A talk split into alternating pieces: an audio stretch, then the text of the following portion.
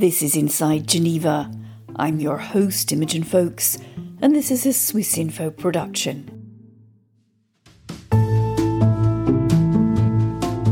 In today's programme, All these girls are training to be cooks in the Women's Auxiliary Air Force. participation of women, peace and security, obviously it must go beyond and add women and, and stir approach. No worry about keeping slim waisted for these stout hearted girls, and the Army needs thousands more like them. The world not only needs participation of women, but also the feminist analysis on peace. We used to laugh at girls in uniform, but they've proved themselves up to the hilt, 100% capable. 30% of the delegates negotiating arms control and disarmament are women, so 70% are men. What happens when security only considers half of the population? Put simply, it just doesn't work. Hello and welcome again to Inside Geneva. Now, listeners might remember that in our last podcast, I said we were going to be discussing whether the world would be a more peaceful, happier place if women had more say in the big decisions. Well, that moment has come. Today, we're going to take an in depth look at women in peace and security. How much influence do we have? What steps are being taken? And what more are needed to make sure our voices aren't only heard, but that our ideas carry weight? To join me, I've got three experts in this field Julia Hofstetter, President of Women in International Security Switzerland, How we define security today um, most often still neglects uh, women's needs. Renata Hessmann Dalaqua, Head of Gender and Disarmament at the UN's Institute for Disarmament Research, Men can also take decisions that will improve women's lives. and Maria Butler, Executive Director of the Nobel Women's Initiative. The Recovery Conference in Switzerland on the 4th and 5th of July. I was there. It was a total man show. Now, Julia, I'm going to come to you first because you approached me to say this is a topic we should discuss on Inside Geneva. I, of course, agreed with you, but one of the things you mentioned was meaningful participation of women in security. What does that mean? And indeed, what does your own organization do about it? Thanks so much, Imogen. You know, it's a really big question. So maybe to start off quickly, uh, one word on what we as WIIS Switzerland do. We are a Swiss civil society organization and we are part of a uh, global network that comprises over 30 national chapters and that are headed by WIIS Global, which is a Washington-based NGO and the world's premier organization dedicated to advancing women's leadership in international peace and security. We aim to support, connect, engage women working in international peace and security across Switzerland, but also to make women experts' voices heard in security policy debates and also to spotlight the gender perspective on security and peace what does meaningful participation mean? The first thing that you think about when you talk about participation in the context um, of women, peace, and security, the first notion that you get is that obviously it must go beyond and add women and, and stir approach, which means, you know, that mere inclusion in security policy institutions, the armed forces, or even peace processes does not automatically mean that um, women will be included in identifying and shaping policies. Sort of the mere presence of women at the table is not enough to ensure women's voices are really heard and that women's rights and needs are actually incorporated into these policies. When we talk about meaningfully including women's issues in security policy, I think we also need to ensure that we integrate a gendered perspective on these policies, especially when we define what security is and whose security we are talking about. And I think in order to allow this to happen, not only to diversify the voices in the room, but you also need um, structural changes. And if you want to really guarantee meaningful participation and impact of women and women's organizations also in security policy, um, you really need to allocate funding. You know, you need to allocate budget to these issues. This is also, you know, I think one of the core principles of the new feminist foreign policy agenda. Renata, we heard from Julia meaningful participation is certainly not just add women and stir, and it also requires funding, always a difficult ask, and particularly these days. Tell us um, from your point of view at uh, Unidir. I know you've been working with Julia at WIIS. So tell me a little bit about what you do. Thank you very much, Imogen. It's a pleasure to be here with you today. just as a bit of a background about our work at UNIDIR. UNIDIR, you know, it's an acronym for United Nations Institute for Disarmament Research. As the name says, we do research on disarmament issues, on arms control and disarmament issues. And we have a dedicated program on gender and disarmament. And this comes from the recognition that gender plays a role in arms control and disarmament issues at different levels. One of them, connected to what we're talking today, is women's participation, women's meaningful participation. Our research has showed that disarmament uh, diplomacy tends to have a lower level of women participation than other areas of diplomacy. If you go to the Human Rights Council, you will see in the negotiations a very like balanced composition of teams 50-50 men and women negotiating issues related to human rights and then you just switch room here in geneva. You go to a different room and they're discussing arms control and disarmament. And then you will see uh, a big gender imbalance. Our research shows that approximately 30% of the delegates negotiating arms control and disarmament are women. So 70% are men.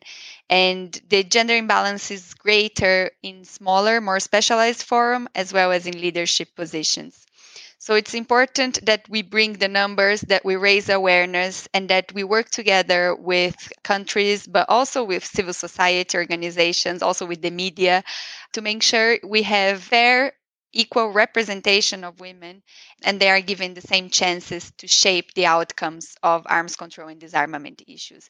So that women are not only um, considered an important voice when it comes to issues related to family to children to social affairs but that they are also considered experts and relevant actors in the fields quote unquote considered as hard security field like arms control and disarmament.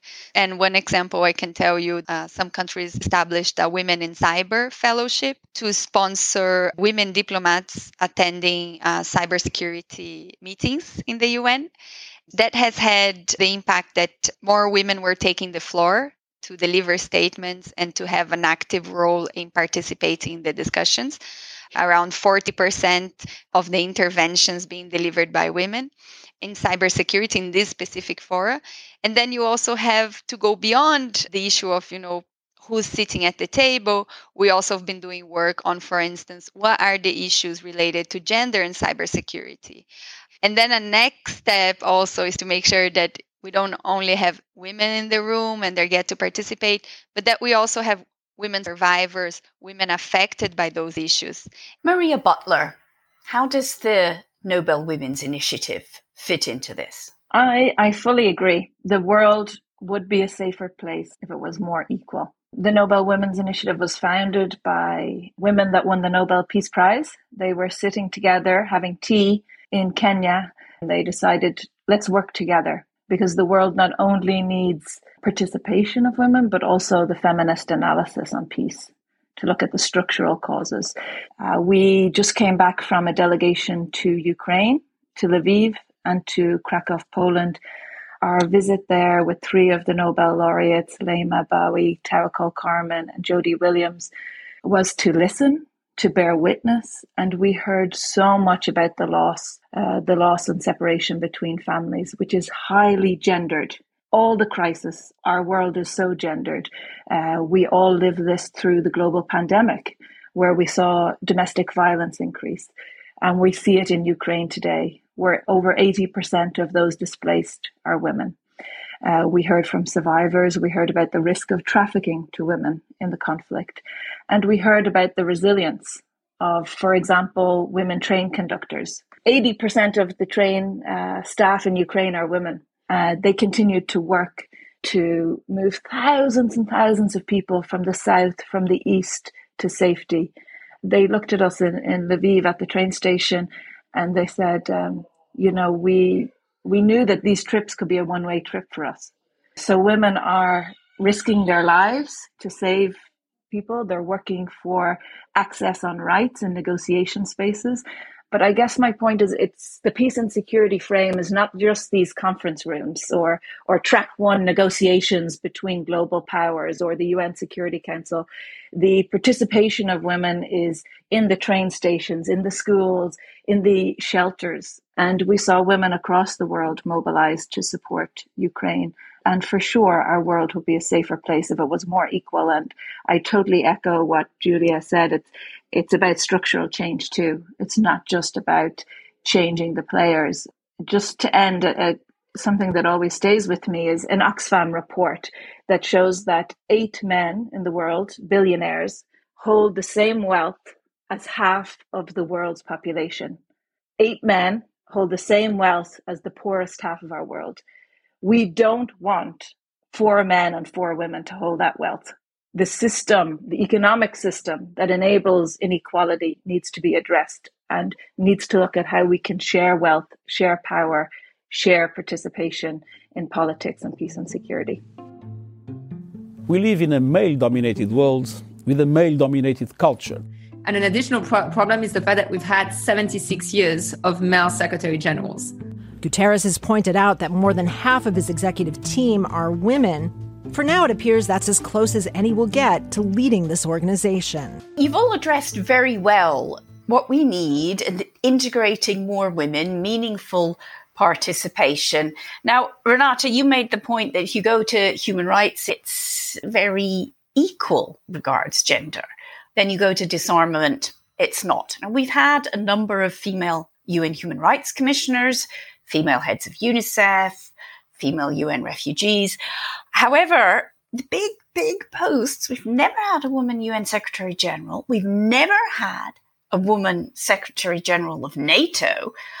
I mean, we must have a lot more to do if we want to get up into the real high echelons of power. I don't know when we're going to get a female uh, Secretary General for the UN, um, but I think the way we live and what we experience, there are still very much kind of this perception of leadership traits associated with, you know, masculine traits. I think the ideas of who makes good policy still very much associated with men. This is something that, you know, it's about cultural perceptions, about uh, stereotypes. It's about how uh, men and women are portrayed in the media as well. And I think it can change over time, but it will require a lot of time. When we ran the numbers uh, for our study on gender balance in disarmament diplomacy, we saw that at the rate of the current progress, it will take another two decades to have um, gender parity among uh, diplomats working on arms control and disarmament. But if we look at the heads of delegations, the challenge is greater. It would take us, I think, until 2065 until we have, you know, the same level of representation at leadership roles. I think some people can say, yeah, women, be patient, your time will come, 2065 but uh, we can also take action and do things in a way that challenges harmful stereotypes and that allows women and men to you know live up to their full potential according to the united nations it's more dangerous to be a woman in a conflict zone than it is to be a soldier when you asked us to if we could think about any high level positions that are, are um, currently um, filled by women. And, you know, I was thinking about it and what came to my mind was uh, Rose Gottemoeller, who is former NATO Deputy Secretary General. And I feel like a lot of the deputy positions are filled by women even though the head of NATO is a man, NATO, and using it sort of as an example because it, it is one organization that's very much based on these notions of, you know, very traditional security, very hard security notions. So I think it's really interesting to see that even NATO is paying more and more attention that leads to the issue of women, peace and security. You know, they have a, um, a special representative on women, peace and security. And what I think is also really interesting to see within NATO is that they're more and more acknowledging a bit more uh, diverse view on security. So they're also emphasizing human security, which sort of, you know, prioritizes the individual security over nation state security, which I think is a really important basis in order to include women's specific vulnerabilities uh, and rights. So I think this is a really important step also to sort of provide a culture of how we think about security, a really important basis for including more women um, in the dialogue, but also in leadership positions. When Russia invaded Ukraine, Ivan was on duty, travelling his regular route. For more than 10 years, the train conductor served passengers between Zaporizhia in the southeast and Lviv in the west. Maria, you were talking about train staff in Ukraine, and you said 80% are, are women. Now, I would never ever have known that. I've seen, I think, three different reports from Western media, one from British media, German, and I think Swiss, doing this story about the heroic train crews evacuating Ukrainians from places like Kharkiv. And each time they interviewed a male train driver. So I would never ever have known that it's primarily women who were who were doing that job. So I guess I, guess it's also, I mean, my own profession has more to do this respect of what images we, we show people. I mean, it can't have been that hard. Yeah, I love this because it is about our own power and questions. Whether you're working in the UN, whether you're a journalist, it's asking where are the women, which women, who's being silenced, and how we can include them. Because the work around including and meaningful participation is in everyone's hands. It's not in just uh, the political leaders. Uh, we actually have uh, started a, a, database called Interview Her some years ago, Nobel Women's Initiative, where it links journalists with local experts in conflict situations and says, these are the experts. It is also about shifting international communities biases about who are the experts on constitution, who are the experts on disarmament. And let me tell you, we met hundreds of women, uh, volunteers, CSOs, mothers leaving with their children. All of them have hugely valuable testimony, but also insights and analysis of what makes sense. And again and again, even in Ukraine, but also we can talk about Colombia, Yemen, Afghanistan, Korea. Women are doing the work yet are not being included in these international interagency decision making forums in the dialogues that happen for example on recovery the recovery conference in switzerland at, on the 4th and 5th of july. I was talking to a colleague she said i was there. It was a total man show. Like g- going back in time panels full of male experts of political leaders but where were the women experts the civil society those working day and night let me tell you across Ukraine and across the region, saving lives. And they have a, a, huge, huge valuable expertise to bring to the solutions. And there's a whole loads of rhetoric on localization and so on. And a lot of it is rhetoric. I think we've become so good at that uh, part of talking the talk. But when you see these big conferences on reconstruction, dialogues on wheat, again and again, they're 100% almost, or at least in the high percentage, male leaders running the show and making the decisions. Julia, yeah, I see you have your hand up because I, I, want to bring you in there. Maria was talking about this Ukraine Recovery Conference hosted by Switzerland. Did you have a word with the, the Swiss about that, about it being male dominated? Because my experience is sometimes when the world is in a crisis that people say, oh, yeah, we completely agree with you, but we're focusing on this right now.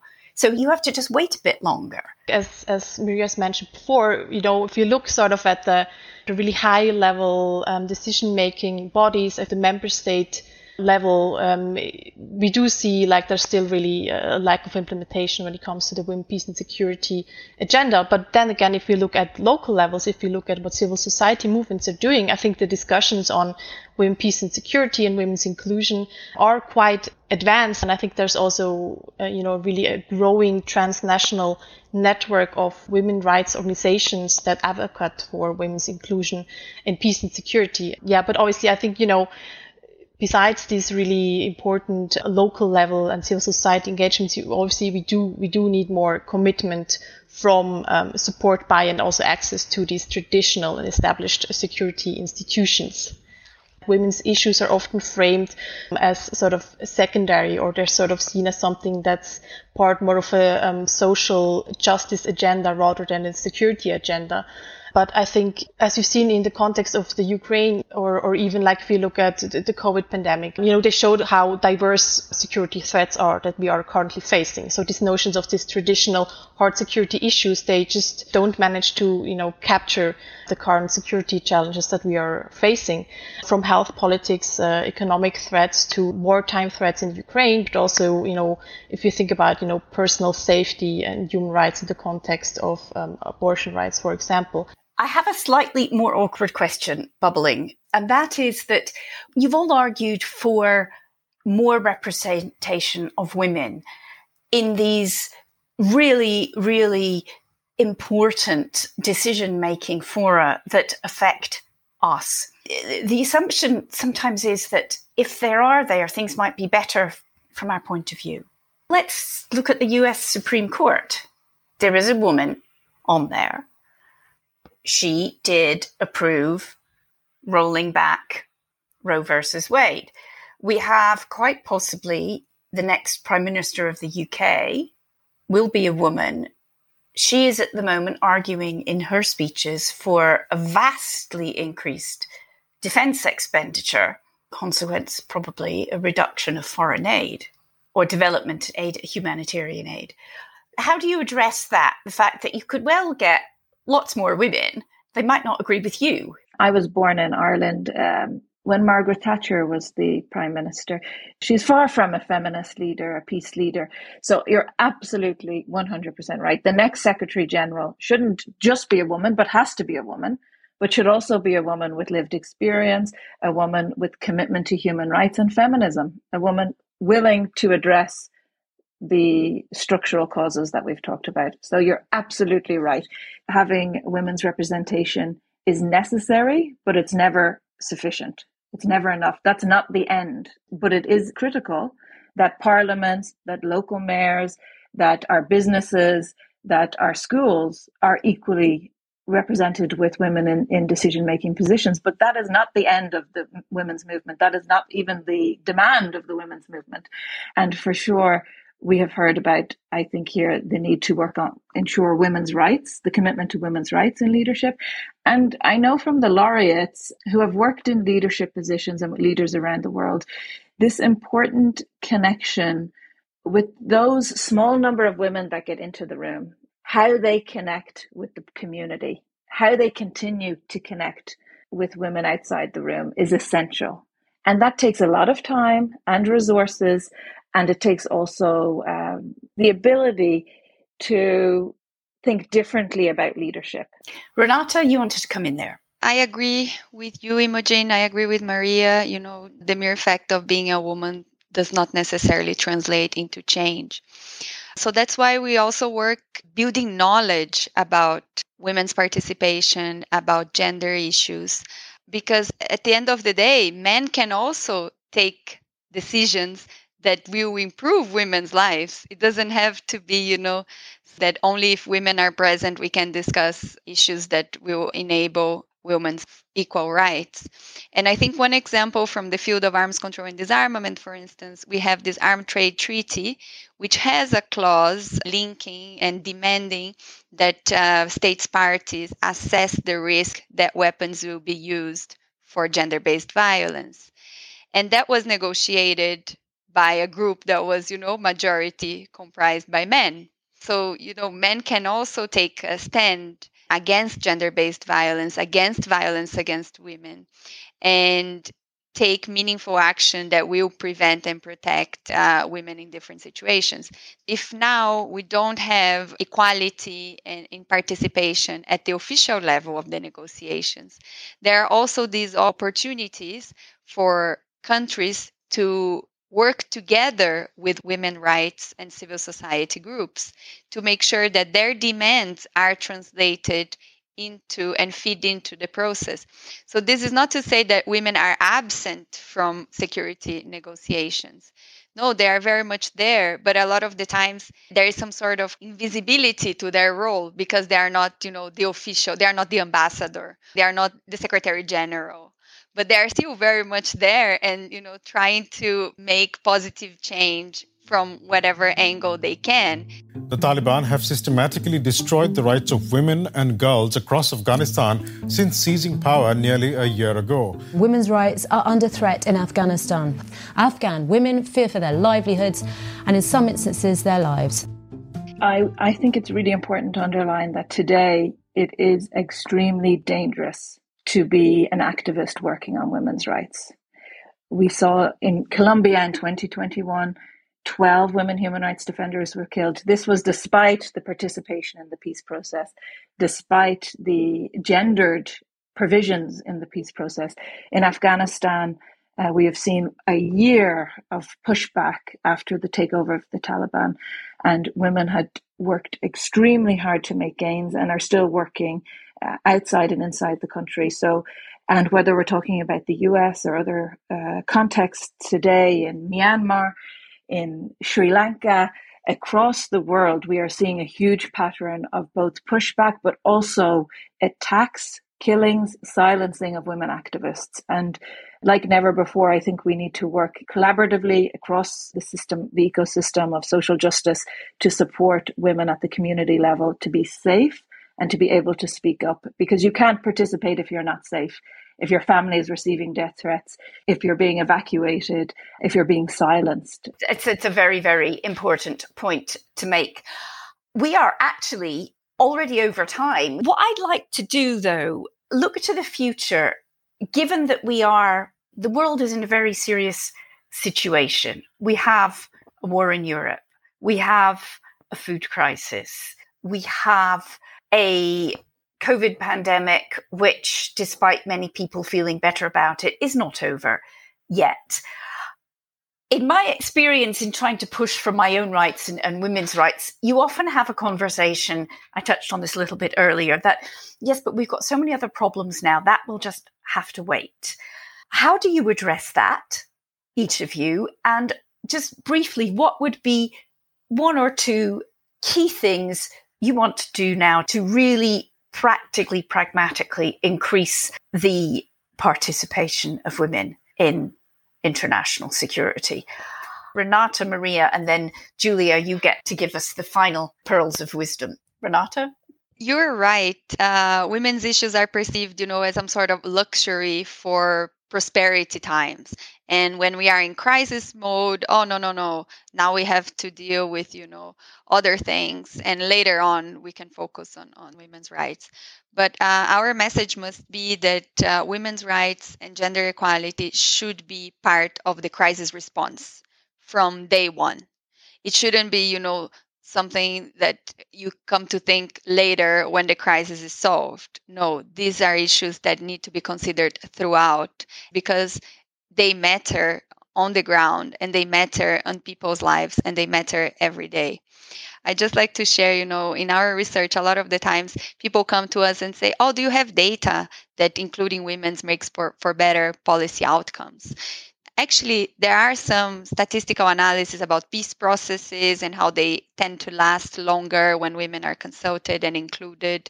There is data about countries' stability when women are part of the parliament uh, at a significant level, and this has been linked to you know uh, preventing reoccurrence of conflict. So we can find uh, data points that will support arguments in favor of women's inclusion. But i just find it interesting that nobody come and ask oh do we have data that excluding women makes for better policy outcomes? So it's about questioning the way we approach the topic as well. Clearly uh, excluding women and you know processes where only one party is consultant is not sustainable. It's not right. This is a decision rooted also also in fairness, justice, and equality. And if we stand for that, we should be supporting women's meaningful participation throughout our actions. Maria? I I do think the world is at a turning point, and um, as you mentioned, these crises, and we need to look for alternatives to the status quo.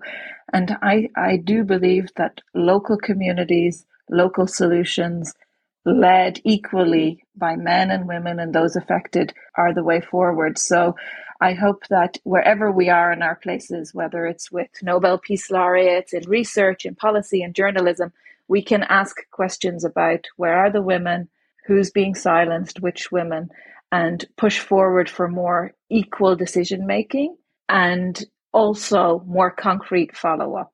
And I and I've seen amazing diplomats, amazing UN staff, amazing journalists be able to make practical changes in those moments. When we were evacuating our office last year from Afghanistan, it was a huge ecosystem of activists. Someone issuing a visa, someone holding an airplane, someone mobilizing around, you know, making a makeshift wheelchair to get into the airport.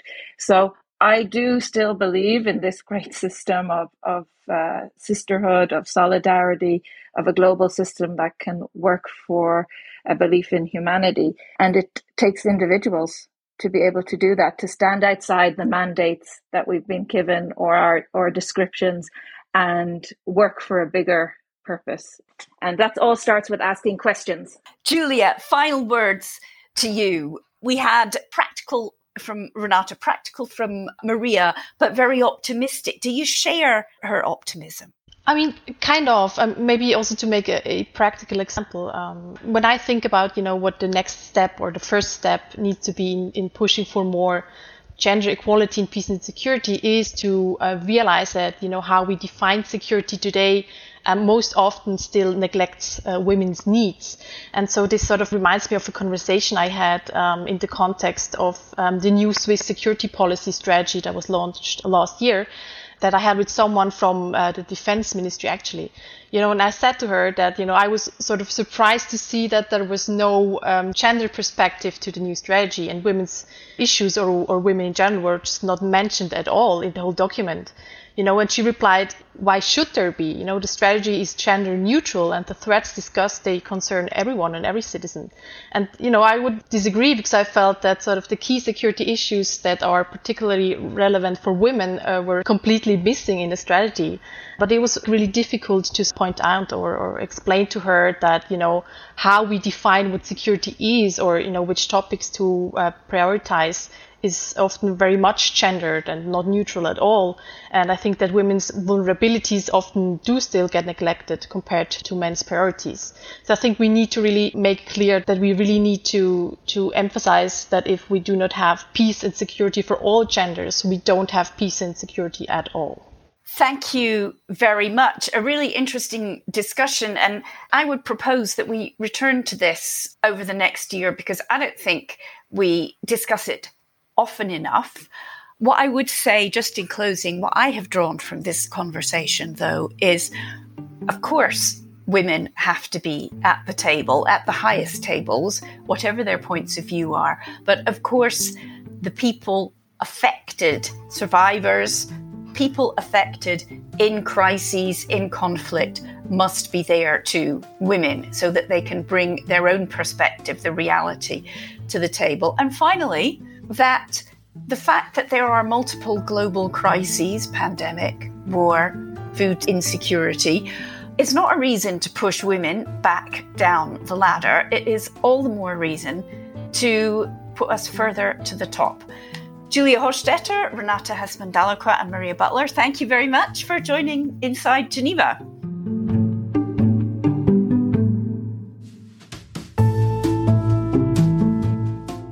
Reminder you've been listening to Inside Geneva from Swiss Info. You can hear more by going to our website, swissinfo.ch. We explore other key humanitarian challenges too, from the future of the United Nations to the war in Syria, to look at the history behind the Ottawa Convention Against Landmines. And of course, you can subscribe to us wherever you get your podcasts. I'm Imogen Foulkes. Thank you again for listening.